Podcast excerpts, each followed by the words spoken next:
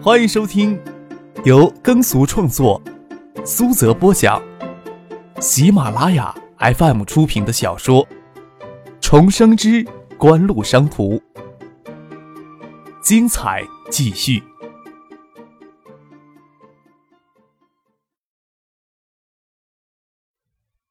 第六百零六集。汛月以来难得的晴夜，星月满天，银色的月辉洒下来，竟是让人看见夜幕下如此的情景。远处狂浪席卷而来，狂浪声像哗啦啦狂风呼啸一样，九江河东岸的屋舍噼里啪啦的给狂浪推倒。去湖堤溃堤过去两个小时，在知道金山湖溃堤之后，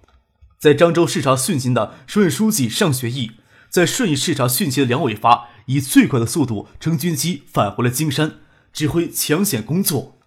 这是张克与江南省委书记尚学义的首次相会，没想到是在这样的场合，没有什么好寒暄的，一切都以抢险为重，唯有寄希望在狂浪卷过九江河之前，筑成一道坚固的土坝来，才能使身后的这座城市免遭灭顶之灾。在九江河与金山湖以及饮马河之间，是金山新城。除了张克最初来金山参加电子产业论坛的会址国际会展中心之外，金山电子工业园、金山软件园以及橡树园、金山分园都选择建在了这里，与晨曦之夜隔河相望，正当洪水滔天的冲击。张克不知道橡树园、金山分园建设工地上的工人有没有来得及撤离出去，此时滔天的洪水已经卷漫过了橡树园、金山分园的建设工地，规划十六层研发大楼已经施工到了九层，还有大街露在水面之上，没有给洪水冲垮，站在这边只能看到个模糊黑影，也不敢确认就是金山分园的研发大楼。倒是金山启动新城建设，在这一范围内大规模的动迁，使得区域内的居民大幅降低，而工地工人能够暂时组织往高处攀登避水。在溃堤后，迅速切断输入洪泛区的输变电路，这或许能够最大限度地降低伤亡吧，但是绝对不能够让洪水冲过九江河。清源那边已经全部组织疏离了，工地那边车辆有限，只有四十分钟的时间，洪水就要冲到工地上去了，撤出的人非常有限，还有相当一部分的工人都困在工地上，分园露出的地面主体都顶住了洪水的冲击。经过紧急的统计，有七名工人失踪了。傅俊走过来跟张克轻声的汇报，徐老师他们都安顿到市里了，张毅刚刚送老邢团长过来，与翟助理在楼下。尚学义、梁伟发、赵有伦他们肩上承担的责任要重大的多。张克首先要确认景湖在金山的人员状况。灾难发生时正值入夜之际，夜色幽冥，失踪的七名工人未必就会遭遇不幸，能紧急调用的三十艘冲锋舟已经从溃堤驶入洪泛区进行了救援，直升机的夜航能力差，要等到明天白天才能出动，就担心明天天气会进一步恶化。在西岸溃堤之后，湖东岸四岸相段湖堤也自然溃堤了，洪水扒拉开河堤，形成数百米宽的缺口，迅速漫过四眼乡。虽然西岸溃堤之时造成极大的恐慌与物资调配混乱，陈岩路缺口堆积、临时筑堤的事情与防汛物资运输不及时，两小时后洪水漫过缺口宣泄下来。虽说由于西岸的溃堤使得东洪水冲击力削弱，缺口地势颇高，冲击力给进一步削弱，从缺口溢出来的洪水没有想象中那么恐怖，但是也对晨曦之夜生活造成了更严重的内涝，一直无法调派人手去堵缺口，只能看着晨曦之夜周围的水位慢慢的涨高。除了已经撤出的居民外，还有大量的职工及家属给困在那儿，他们对洪水的来袭至少有所准备。晨曦之夜有车间被淹，全线停产。凌晨一点钟，洪水形成浪头，第一次冲击到九江河西岸临时修筑的土坝，这天又让人头痛的阴了下来。张克被尚学义、梁伟发、赵有伦站在土坝后面八层楼高的楼顶上，听着洪水浪头冲击土坝的声音，探照灯照出雪白的浪头，雪白的吓人。指挥部的电话此起彼伏，不断吐罢给洪水冲出裂口的消息，无数的木桩、沙石、麻袋，能够加固土备的物资，由数万居民肩扛手推去封堵给洪水冲破的豁口。这是最后一道防护线，身后就是三百万人口毫无遮拦的金山城。金山湖溃堤口宣泄而下的一东洪水，经过五十公里复杂地形的缓冲，力量已经削弱。虽然不断有土坝崩裂的消息传来，但是最终没有形成致命的溃堤。天蒙蒙亮时，尚学义、梁伟发等省市领导给郑如拥护着，都一声泥浆地返回紧急防汛指挥楼。赵有伦身兼紧急防汛指挥，一直留守在楼里。这一场硬仗算是暂时的打赢了。向西北方向席卷的猛烈洪水被一道临时修筑的土坝抵挡住了，稍作喘息就折向，顺着地势漫卷过饮马河与九江河之间的广袤土地。这临时土坝及临时垒城又发挥了作用，大家才稍稍的缓了一口气儿，至少背后的金山城暂时是保住了。最悬人心刻的险情已经过去，虽然湖水倒灌已经形成数百平方米的洪泛区，还有无数的人给困在洪水当中，张克都无法直接施以援手，只能寄希望与驻军与地方政府的救援能及时的跟上。除此之外，雨季还没有过去，饮马河上游会随时再次的形成洪峰，对下游造成冲击，需要在最短的时间内封堵金川市的溃堤缺口。张克也不用继续留在紧急防汛指挥部里，与尚学义、梁远发等人告辞离开。离开前说道，省里会调用金山的一切物资来做抢险，几乎从外地紧急购买的抢险器材也会以最快速度送来。我有两部车，应该在抢险中能发挥些作用，以后就留给省里用吧。汛情严峻以来，金湖已经向江南省的金山、漳州、顺义等地捐赠了上千万的抢险防汛物资。锦湖做的这一切都未曾让媒体宣扬。金山湖溃堤之后，张克在一小时之内提交一份抢险器材目录，要求防汛指挥部确定是否急需，连夜紧急启动锦湖商事刚刚整合的采购体系，在国内各大市场紧急采购抢险救生器材。动作最为迅速的，在近夜购买一批救生器材，已经租用直升机连夜往金山运送而来。张克这时候告辞离开，又将他在金山乘坐两辆悍马车留下来用于抢险。金山湖溃堤，锦湖也是损失惨重。橡树园建设工地离溃堤湖岸不足五公里，受到湖水的破坏力相当强，只有研发大楼主体建筑抵挡住洪水的冲击，沁园也被洪水扫过，造成大面积的建筑坍塌。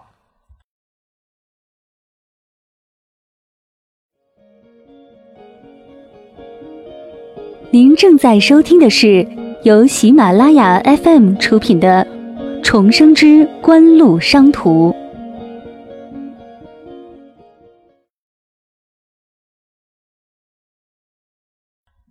对年龄尚满二十岁的青年，只怕无法再提更苛刻的要求。尚学义心里这么想着，后悔之前为什么不能放下省委书记的架子，与这个青年把盏言谈，或许是人生的快事儿，只怕以后就没有什么机会了。金山湖溃堤，虽然身后三百万的金山城保住了，但是九江河与饮马河之间的居民呢？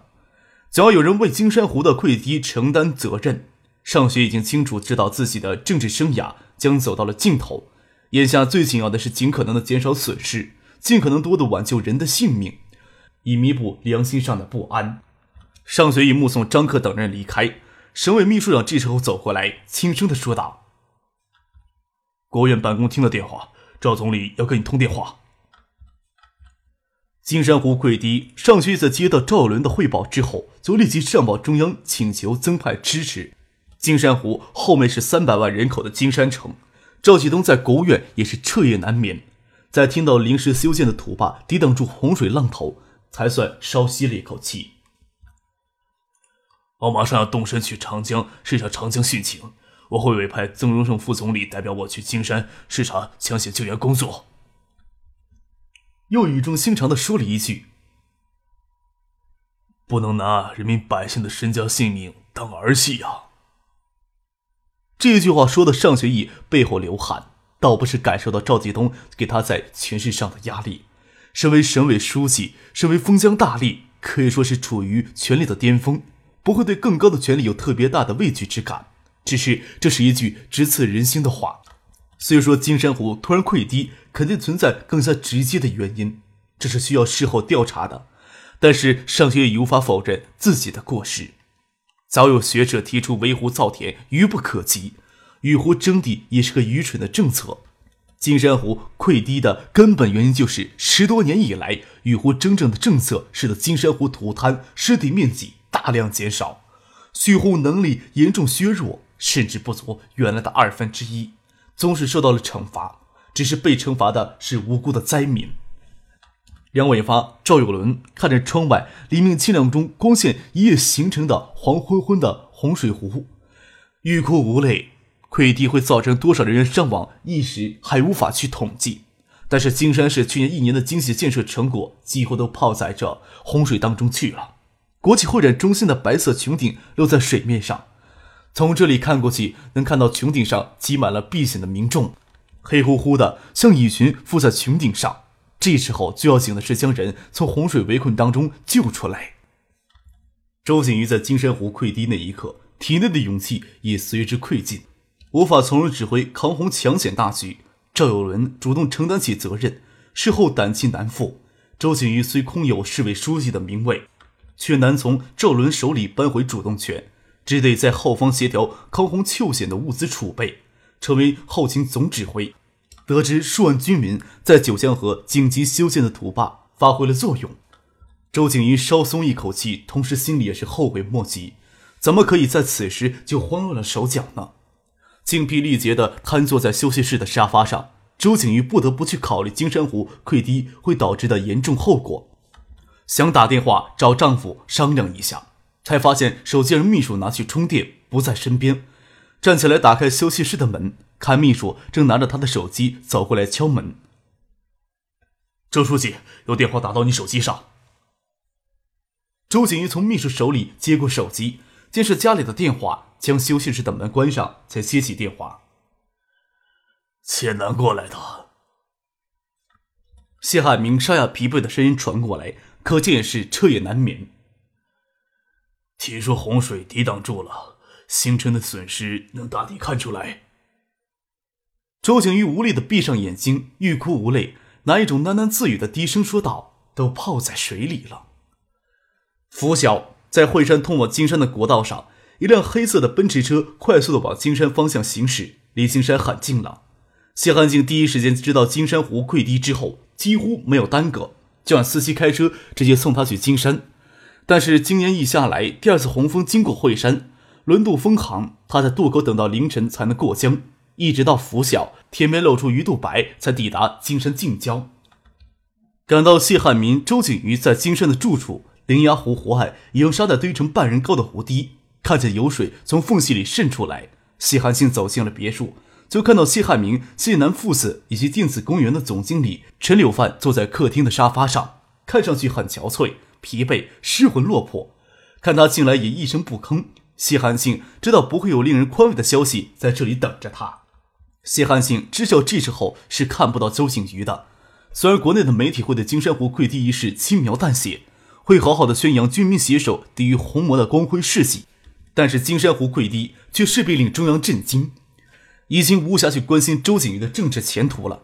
其实从周景喜涉案，周家的政治前途已经给判了死刑，周景瑜还继续留在金山市委书记的位子上，只不过是官场自有的惯性罢了。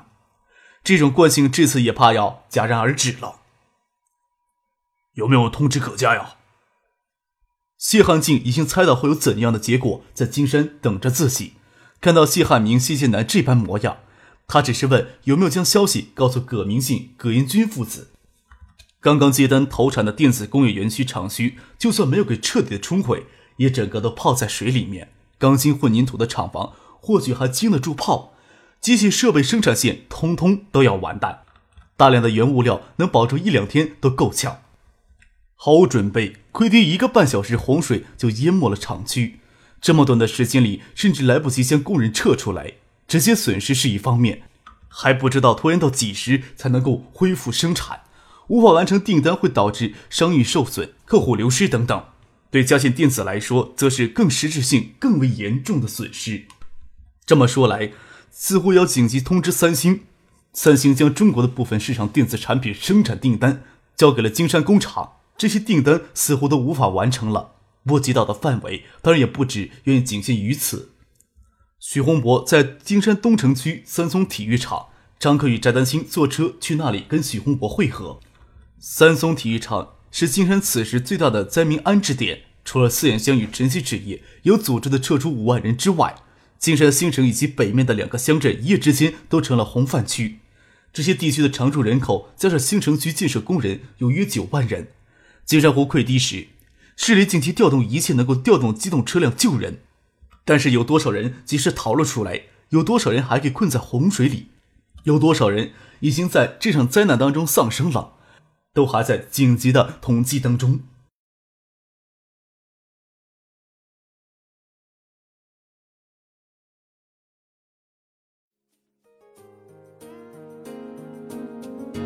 听众朋友，